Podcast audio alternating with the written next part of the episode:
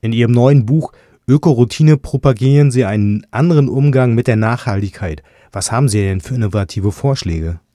Naja, das Besondere daran ist, dass ich davon wegkommen möchte, dass wir alleine versuchen, das Verhalten beim Einzelnen zu verändern. Also, dass jeder für sich weniger Auto fährt, auf den Flug verzichtet oder mehr Geld ausgibt für Biofleisch. Das tun die Leute in der Regel doch nicht, weil denen das unheimlich schwer fällt, das Richtige zu tun. Jeder denkt für sich alleine, naja, wenn ich jetzt alleine da verzichte, was bringt das schon, wenn alle anderen weiter machen wie bisher? Ich möchte Rahmenbedingungen schaffen, dass sich unser Verhalten von alleine verselbstständigt. Und das nenne ich Ökoroutine. Also unsere Routinen ändern sich, indem sich die Strukturen verändern. Das heißt, in Ihrem Buch geben Sie dann Empfehlungen an die Politik, die ja diese Rahmenbedingungen setzen kann? Ja, in dem Buch gibt es Dutzende Vorschläge, wie man politisch dieses Konzept umsetzen kann. Zum einen gibt es einige, die schon realisiert sind und viele andere, da stünde es noch an, die Umsetzung. Manche sind auch ja sehr visionär, weil sie gerade nicht äh, im Moment nicht sehr leicht umzusetzen scheinen. Aber nehmen wir zum Beispiel die Standby-Verordnung.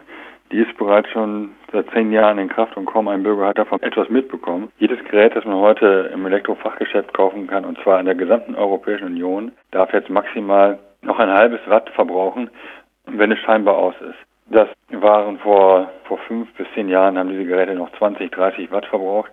Manchmal waren die Kosten dafür über die Lebenszeit des Produktes so hoch wie das ganze Gerät selbst. Und jetzt hat sich das verselbstständigt. Das Produkt in der Ladentheke hat sich verändert, ohne dass der Kunde darauf achten musste. Und dafür gibt es noch einige andere Beispiele. Auch bei der Tierhaltung zeige ich, dass wir 100% artgerechte Tierhaltung innerhalb von 20 Jahren in der gesamten Europäischen Union auf den Weg bringen könnten, wenn wir schrittweise die Standards annehmen. In kleinen Teil ist das schon geschehen. Beispielsweise hat ein Legehuhn mittlerweile doppelt so viel Auslauffläche wie im Jahr 2003.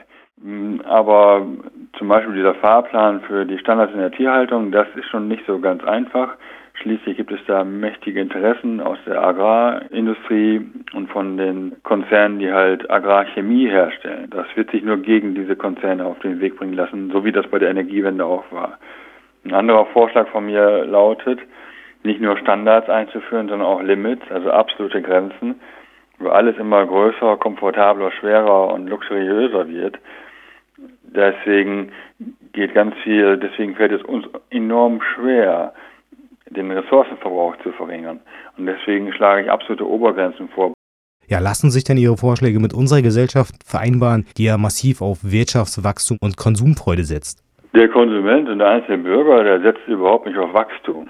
Der möchte aber natürlich dabei sein, wenn neue Produkte auf den Markt kommen. Da geht es ja auch um Ansehen und Anerkennung.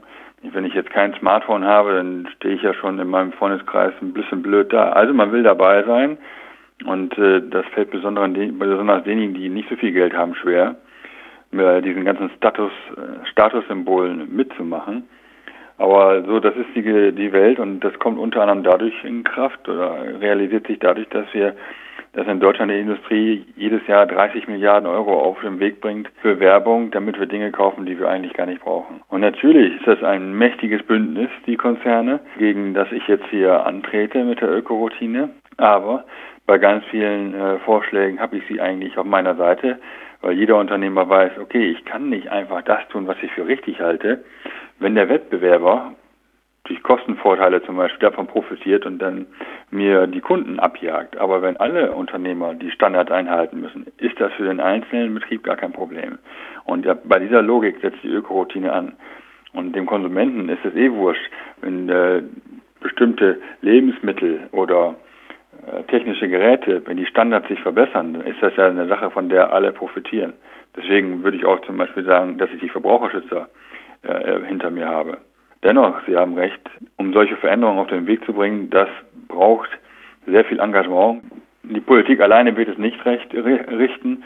Wir brauchen noch engagierte Bürgerinnen und Bürger, die vor Ort zeigen, dass etwas funktioniert.